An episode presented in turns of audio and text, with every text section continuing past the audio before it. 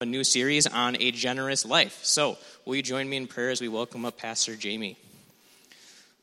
Lord, just thank you. Thank you for um, this church. Thank you for everything that you've done for us, everything that you continue to do. And we're just so grateful that we get to um, have this opportunity to get to know you more. So, just thank you again for Jamie as well um, for preparing this message for today's sermon. And we're excited for what he has to share with us and what you have to share with us through him. Pray this in your name. Amen.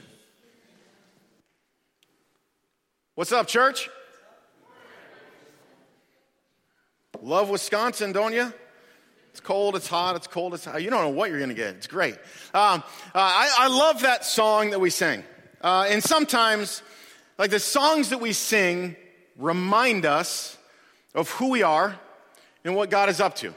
So, so just singing that song, uh, that come awaken your people, come awaken your church. Like there is a hope for the city.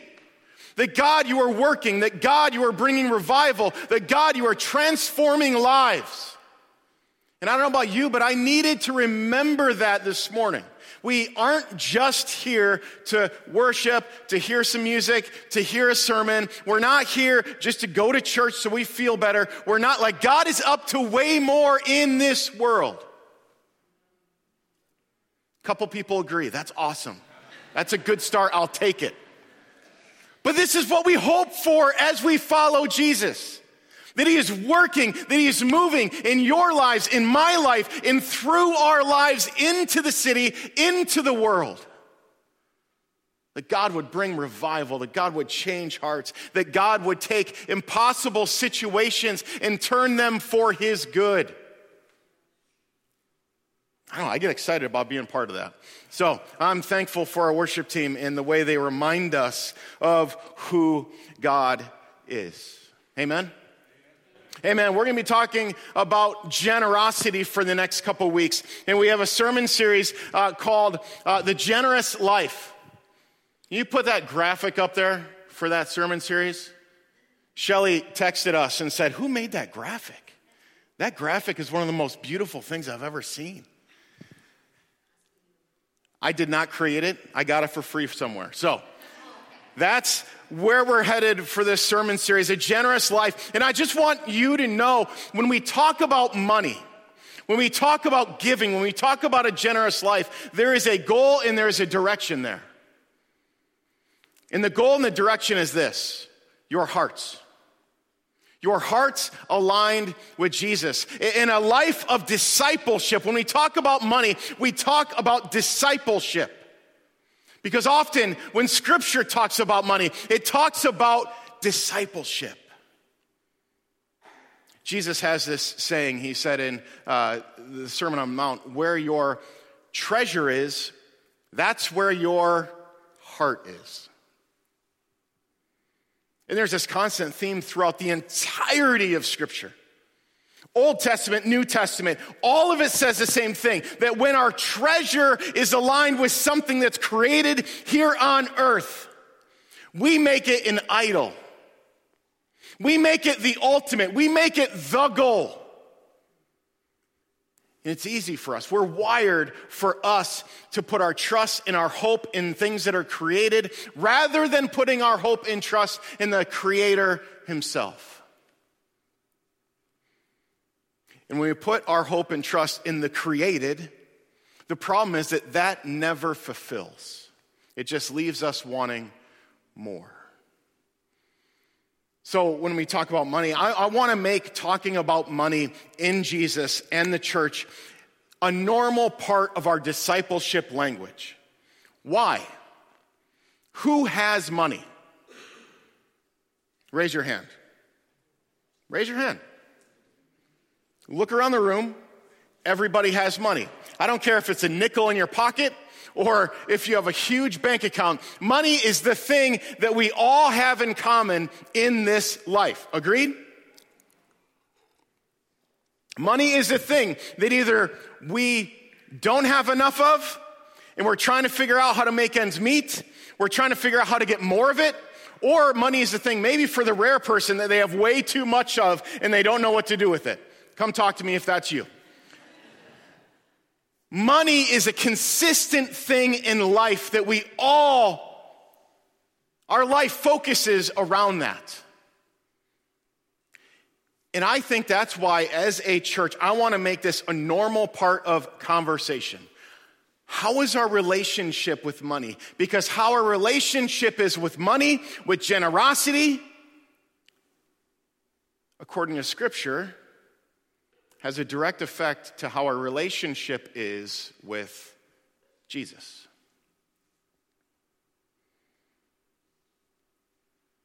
So, a question how's your relationship with money? How's your relationship with the idea of generosity?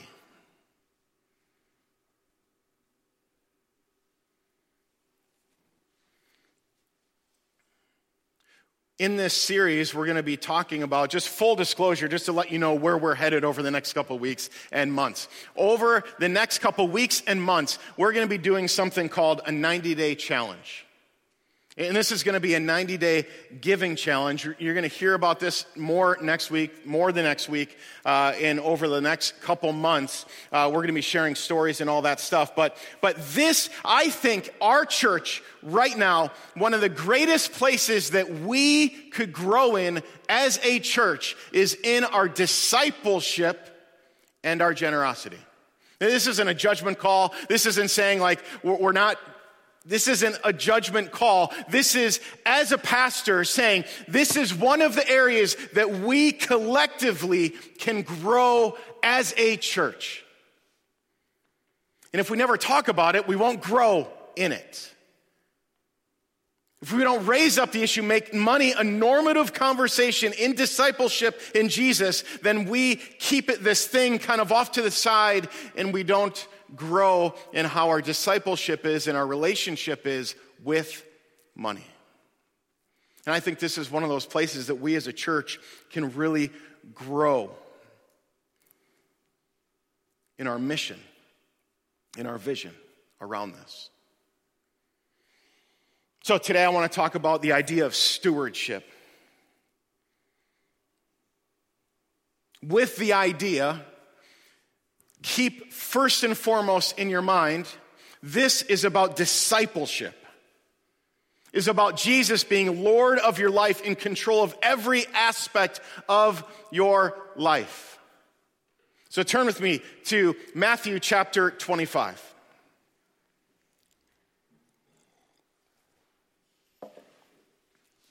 Matthew chapter 25, uh, there's a few parables in a row. Does anybody know what a parable is? It's a story that Jesus tells for a point or for multiple points. And so, first and foremost, before we get into this, I'm going to talk about and uh, focus in on an aspect of this parable. I believe this parable has two different points that are connected. And so I believe that one of the points of this parable is about stewardship. We'll get into that a little bit later.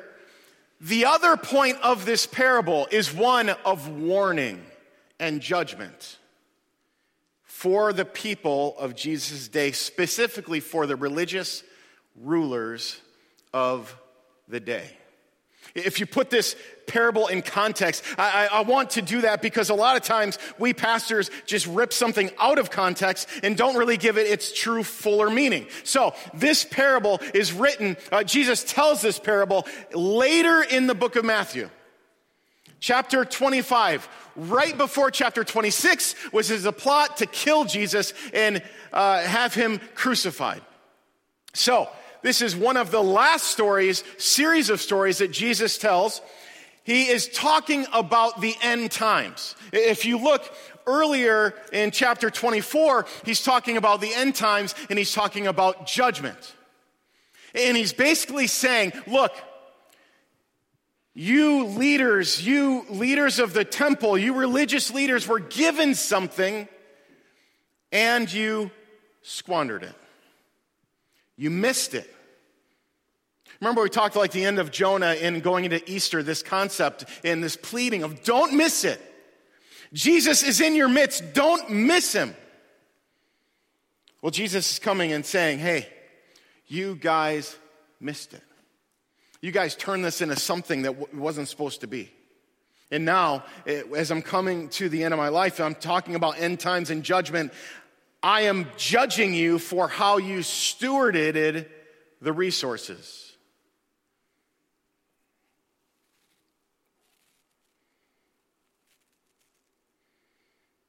And so that's the backdrop of this parable that Jesus tells, this story that Jesus tells. The, the title of the story is The Parable of the Bags of Gold. We'll kind of connect these two ideas later. Jesus is telling this parable. And in verse 14, in 25, verse 14, it says again, it will be like a man going on a journey. The kingdom of God will be like a man going on a journey who called his servants and entrusted his wealth to them. Entrusted his money to them. Whose money was it? The master's. God's money. God is the master in the story, in case you haven't figured that out. It's the master's money. He goes to three people and entrusts his money, his resources, his wealth to them as he goes away for a while.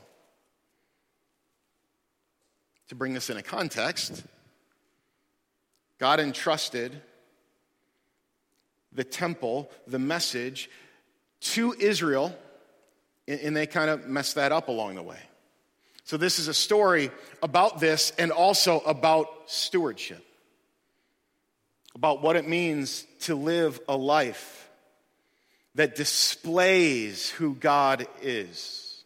And so we'll get back to the story. Again, uh, it will be like the man who goes on a journey, calls his servants, and trusts him to the well, entrusts his wealth to them. To the one, he gave five bags of gold, to another, two bags, in another, one bag, according to his ability. Then he went on his journey. So First, we got to stop. Some of you might be thinking, hold up, that's not fair.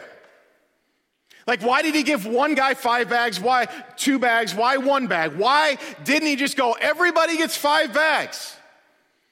And I think immediately when we ask that question, we start to focus on the wrong things in this parable.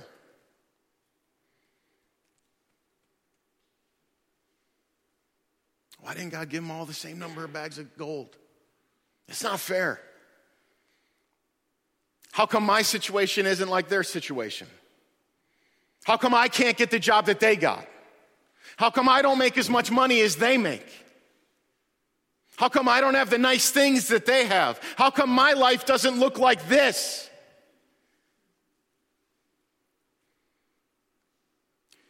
You see the trap we start to fall into when we ask that question immediately is we fall into this trap of comparison. Have you heard the quote, comparison is the thief of joy? See, here's the point of this part of the story. None of them deserved any of the bags. It wasn't theirs. They didn't earn it. None of them deserved any of the bags. The master came and said, Here, take care of this while I'm gone. See, we can either focus on what we don't have, or we can focus on the grace of Jesus and be thankful for what we do have. When we compare our lives to others, we are focusing on what we don't have. And there's the first challenge here. Don't look at the bags of gold that somebody else has. Look at the bags of gold that God has given you through His grace and mercy. Be content and happy and joyous and grateful with your life.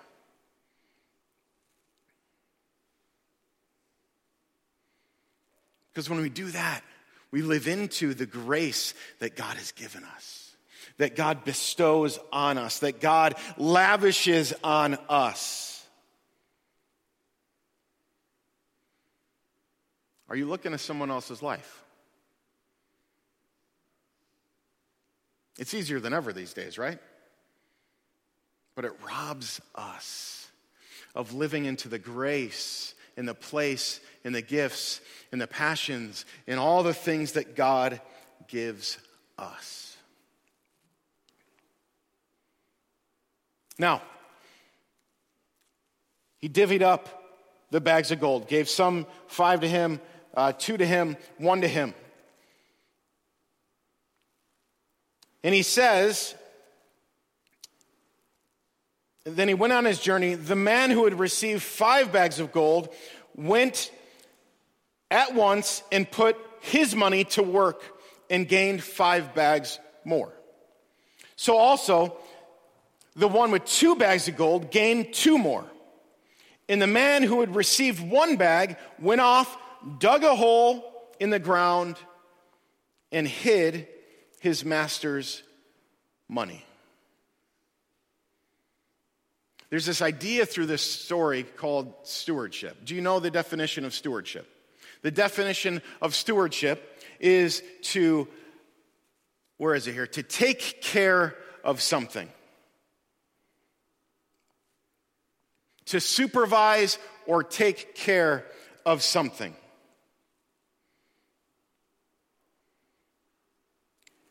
Whose money was it? The master's the master entrusted these servants to take care of what he gave them stewardship.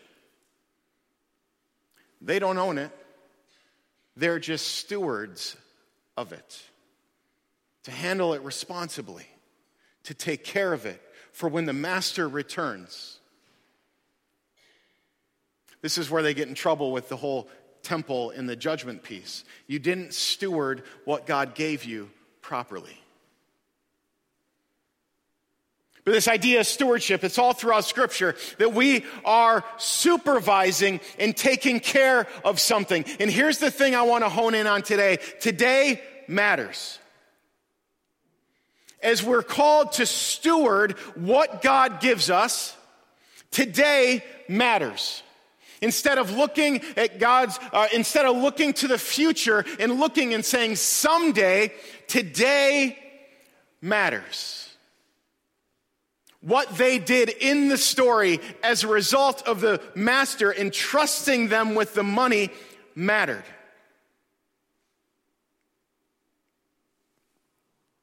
Today matters. It's easy to get in the mindset of someday I'm going to do this differently, right? Someday I'm going to be a better friend when I have the time and the energy to do so. Well, what's stopping you from being a better friend today? What's stopping you from making the phone call, sending the text, making time, going out for coffee, going out for lunch, forgiving, confessing? What's stopping you from being a better friend today? I'm going to be a better employee when I get the better job. Right now, I just got this part time job and it's not really that important. I don't really think it has significance. I'm going to be a better employee when I get the better job.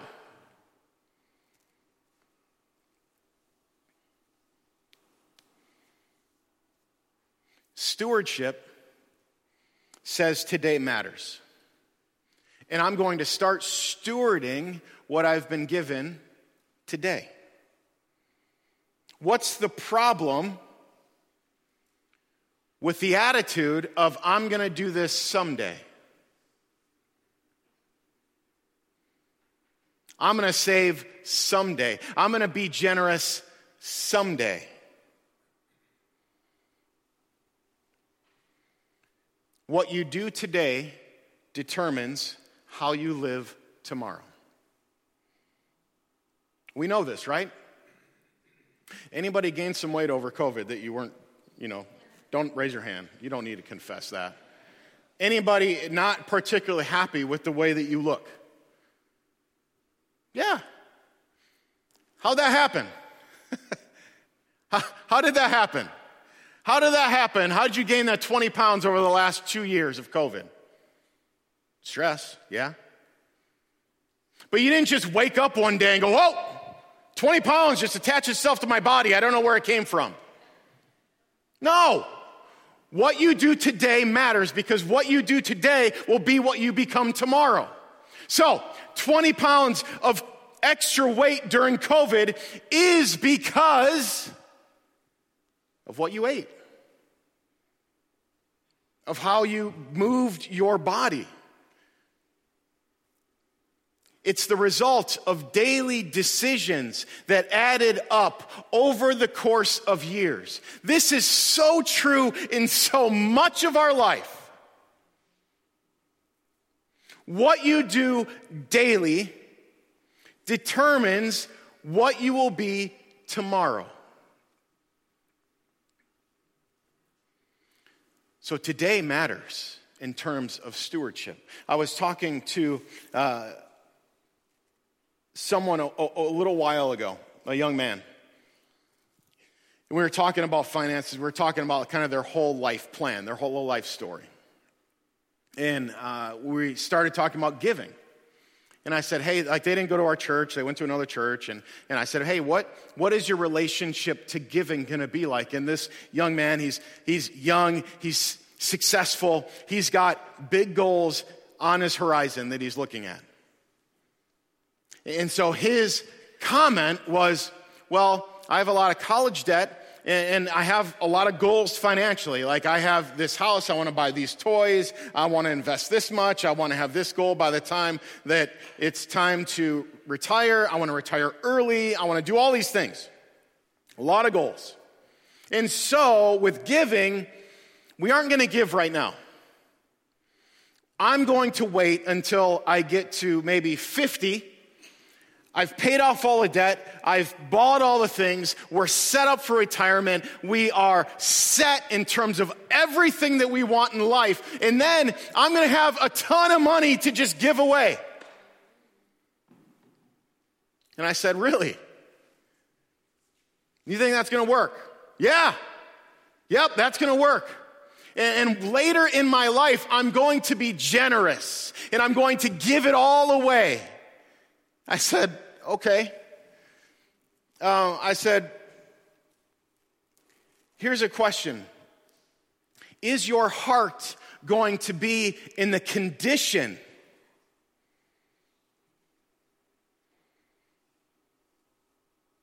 after you've spent your entire life building up a life for yourself to give away and be generous? Are you even going to be in the spot after you've, you've done all the things, you've bought all, you've put yourself first, you've built the life that you've wanted for yourself. You think at 55, all of a sudden you're going to go, oh God, it's all yours. I'm giving it all away. Maybe. But you've spent your entire life training your heart and your mind that you come first and that what you've made is yours. And kind of fooled yourself that someday you're going to become generous. What you do today determines what you will become tomorrow.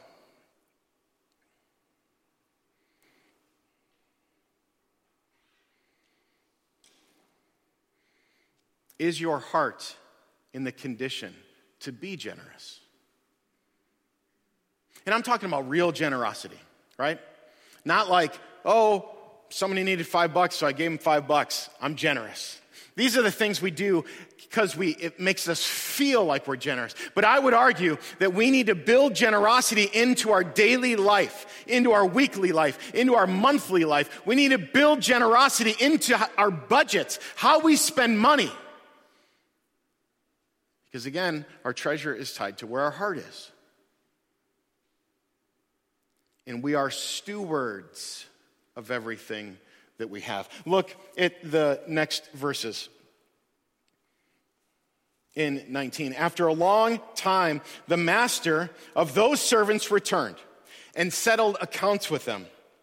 The man who had received five bags of gold brought the other five. Master, You entrusted me with five bags of gold, and as you see, I've gained five more. He's got to be feeling real great about himself, doesn't he? Like, look, you gave me this. I'm bringing back double what you gave me. Isn't that amazing? And the master replies, Well done, good and faithful servant. Oh, I missed something. I missed something. Master, he said, Go back to verse 20. Master, he said, you entrusted me with five bags of gold. What is the key phrase there? You entrusted. The first thing that the first two servants do is say, God, this was all yours to begin with. You entrusted it to me. You are, that's all yours. I took care of it. Look at what happened because of my taking care of this. He acknowledges that God, it's God's money. God gave him the money. So, my question is it your job that you have? Is it your house, your apartment, is it your marriage? Is it your, are they your kids that you got to protect and nurture and make sure everything goes perfect for them? Is it your car? Is it your neighborhood? Is it your family? Is it your bank account? Is it the breath that you're breathing? We get in this place where we're like, this is mine. I own it. I earned it. I got that job. I earned that paycheck, which you did. Good job. But who gave it to you in the first place? Who gave you the abilities? Who gave you the resources? Who puts the air in your lungs? God.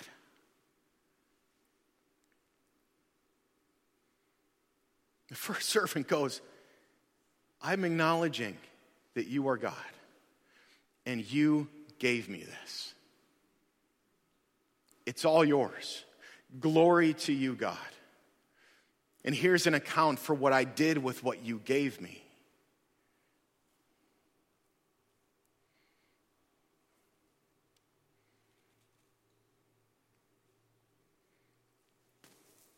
He acknowledges. What does the third guy do? The master's response to the first two is the same, which is an interesting statement, right? The master didn't favor the guy who doubled, who, who brought in five bags over the guy who brought in two bags, right? I gave you this much, you brought it back, you did something with it. Well done. Well done. Now, I will put you in charge of many things. So, well done. There's no, like, this guy did it better because he brought back more. There's, these two guys brought back, were entrusted with what I gave them, and they stewarded it well. Well done. Because of that, I'm going to put you in charge of more. What was the third guy's response? The third guy's response, uh, the man who'd received one bag in verse 24. Master, he said, I knew that you were a hard man, harvesting where you have not sown and gathering where you have not scattered seed. So I was afraid and went out and hid your gold in the ground. So here's what you gave me. Here's what belongs to you. There's so many questions around this because the very first question I have is what is your view of God? Because this third guy's view of God, what was his predominant reason for hiding what God gave him? He was afraid. I'm afraid of you. I'm afraid you're going to do something like, like I don't trust you. I'm afraid of you. And so he goes and digs what God gave him and put it in the ground, not to be used. He is not a steward of those resources. So it's really interesting to compare the servants and how they responded to the servant. And throughout the story, God has harsh judgment for the one that squandered the resources.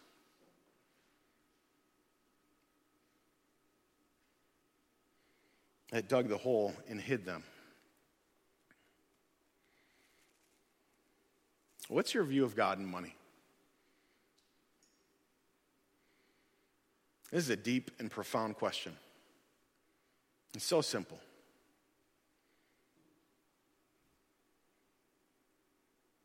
Is God the master that gives freely out of his grace and mercy? Or is God this judge sitting up in heaven somewhere on a throne, looking down at you, going, You didn't do this right? You didn't spend that right?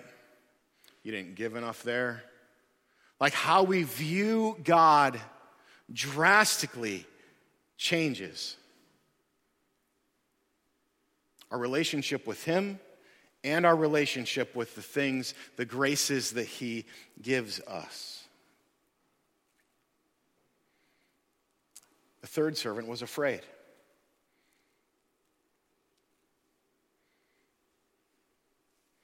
And the third servant finds judgment. What's the master's response to the first two guys? Well done. Now I'm going to put you in charge of more things. The third servant assumed that God was mean and God was the crotchety old man up in heaven that's going to judge him. The first two assumed good things about the master. And they weren't afraid. They took the grace that the master gave and they responsibly used it in this world and brought back to the master. They understood that it wasn't theirs in the first place. It was their job to steward the resources the master gave them. Now, I want to talk about this because there's a, a statement here that I want us to think about. God is not limited by our small thinking. Why don't you go to the next slide? God is not limited by our small thinking, He's limited by our small obedience.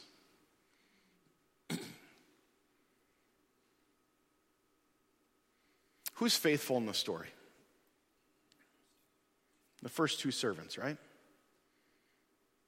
They are faithful. They demonstrate their trust and faith in the master. The third servant demonstrated his lack of trust in the master. And his actions proved it. God is not limited by our small thinking, He's limited by our small obedience. See, be faithful in the small things in life. Now, here's the place that I think pastors usually go with this verse, right? Be faithful with the small things, and then God's going to give you more. Now, I think that's kind of a mistake in how to read this parable. Because I don't think life always goes up and to the right. Do you get that like a graph? You're always getting better and uh, things are always getting more and more and more. So I don't think like you're faithful in this job means you're just going to keep jumping the ladder and get an amazing job for the rest of your life. I don't necessarily think it means you're faithful with God, what God stewards you. you. You don't overspend. You don't go crazy in a debt. You are faithful. Everything is God's. You are humble. You live a quiet life. I don't think it means that your bank account is guaranteed to grow exponentially throughout the course of your life. It might. But I don't think that's the guarantee here. I think this is a principle that we all know, right? Think of if you have kids, think of your kids. Or if you have employees, or anything in life that you give something to somebody, what happens when they don't treat it well? Do you give them more? No. Like you you have your kid, you give your kid something and they treat it great. They're responsible with it. They do what they're supposed to do. Then you give them more responsibility as they demonstrate and their actions prove that they can handle it. You give a new iPhone to your kid and they break it the next day and you just go, I just wasted a $1,000 on this. No, there's grace and mercy there. But are you going to give them another brand new iPhone? Maybe. Probably not. This is a principle that we all know in life. But I don't know that it's the absolute point of this story. That as you're faithful, as you're responsible, as you're obedient with the small things, that God's just going to instantly upgrade you forever in life. I'm not sure that's how life works. I'm not sure that's how the gospel works. I'm not even sure that's how what scripture communicates. What is the point?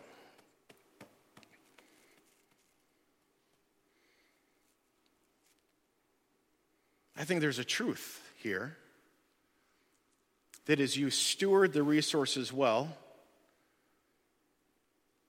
God will entrust you to more. That may look very different in your life. But I wonder if the goal is this come and share in your master's happiness. He says that twice. See, what if the goal of being a steward is first to acknowledge that it's God's? Give God glory, give God praise, live as though you are taking care of what somebody else entrusted to you. Live like it's God's. Be thankful. Use it. Bless others with it. Use it for your own well being. But share in your master's happiness. See, when God calls us to be stewards, God calls us and invites us into a relationship with Him, into dependence on Him. So, my dependence isn't on the bank account, it's on God. I'm not building a life for some, for some future glorious home in Florida. I'm building a life that God calls me to build. Live like it's God's. Be thankful, use it, bless others with it, and share your master's happiness. See, God is inviting us into a relationship, into dependence, into trusting Him, into seeing Him work in this world. See, when we are stewards of what God gave us, it brings us into relationship with Him, where we give and we receive in multiple different ways. And more importantly, we get to partner with God in witnessing the kingdom of God that's coming down here on earth.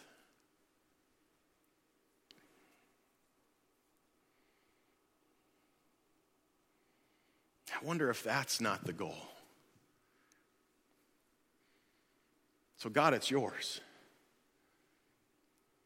I'm going to be faithful. I'm going to be obedient.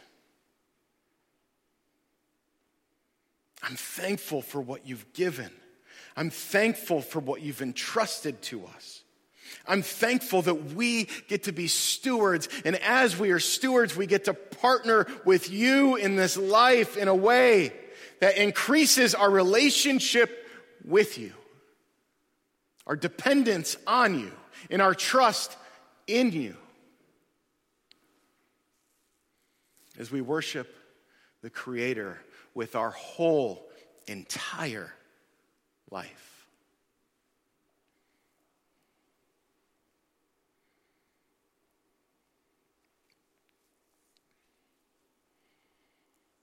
Couple questions for us. How are you doing in your stewardship? Like, how are you really doing? Do you acknowledge that what you have is from God? Because that's the start. That determines what you do with what God has entrusted you. And that's the first step.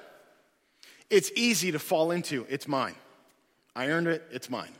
I get to spend, how, spend it however I want.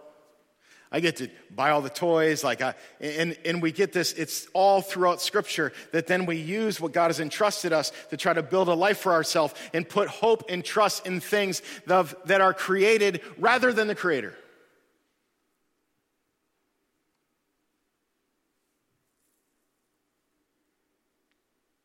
So, how are you doing in your stewardship? In this idea that you are supervising, you've been entrusted, and we are to be faithful and obedient with what God gives. And then here's the other question is do you trust Jesus? And do your actions back it up?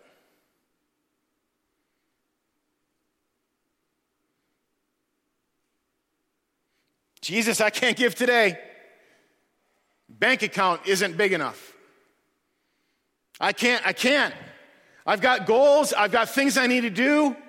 There's bills I need to spend that I can't spend it on. I can't be generous.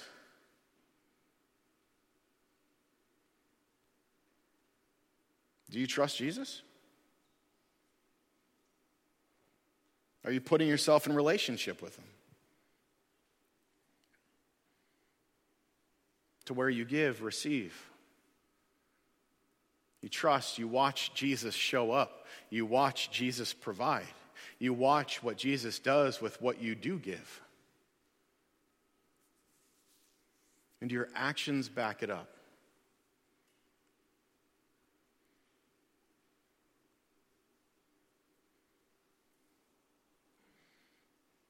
I want you to sit with those two questions and in your life, in all that God has entrusted to you. It goes way beyond money. In all that God has entrusted to you, are you stewarding it well? And do your actions back up the fact that you trust Jesus and He is your Lord? Let's pray. Jesus, we praise you. And Jesus, we, we want to be followers that are in relationship with you. We want to be followers that acknowledge all that you have given in this world, in our lives. And Jesus, we want our lives to be a reflection of our trust and hope in you. We want our lives to demonstrate that we are your followers. And that we get to partner with you in witnessing the kingdom of God here on earth. In your name we pray. Amen. Let's stand.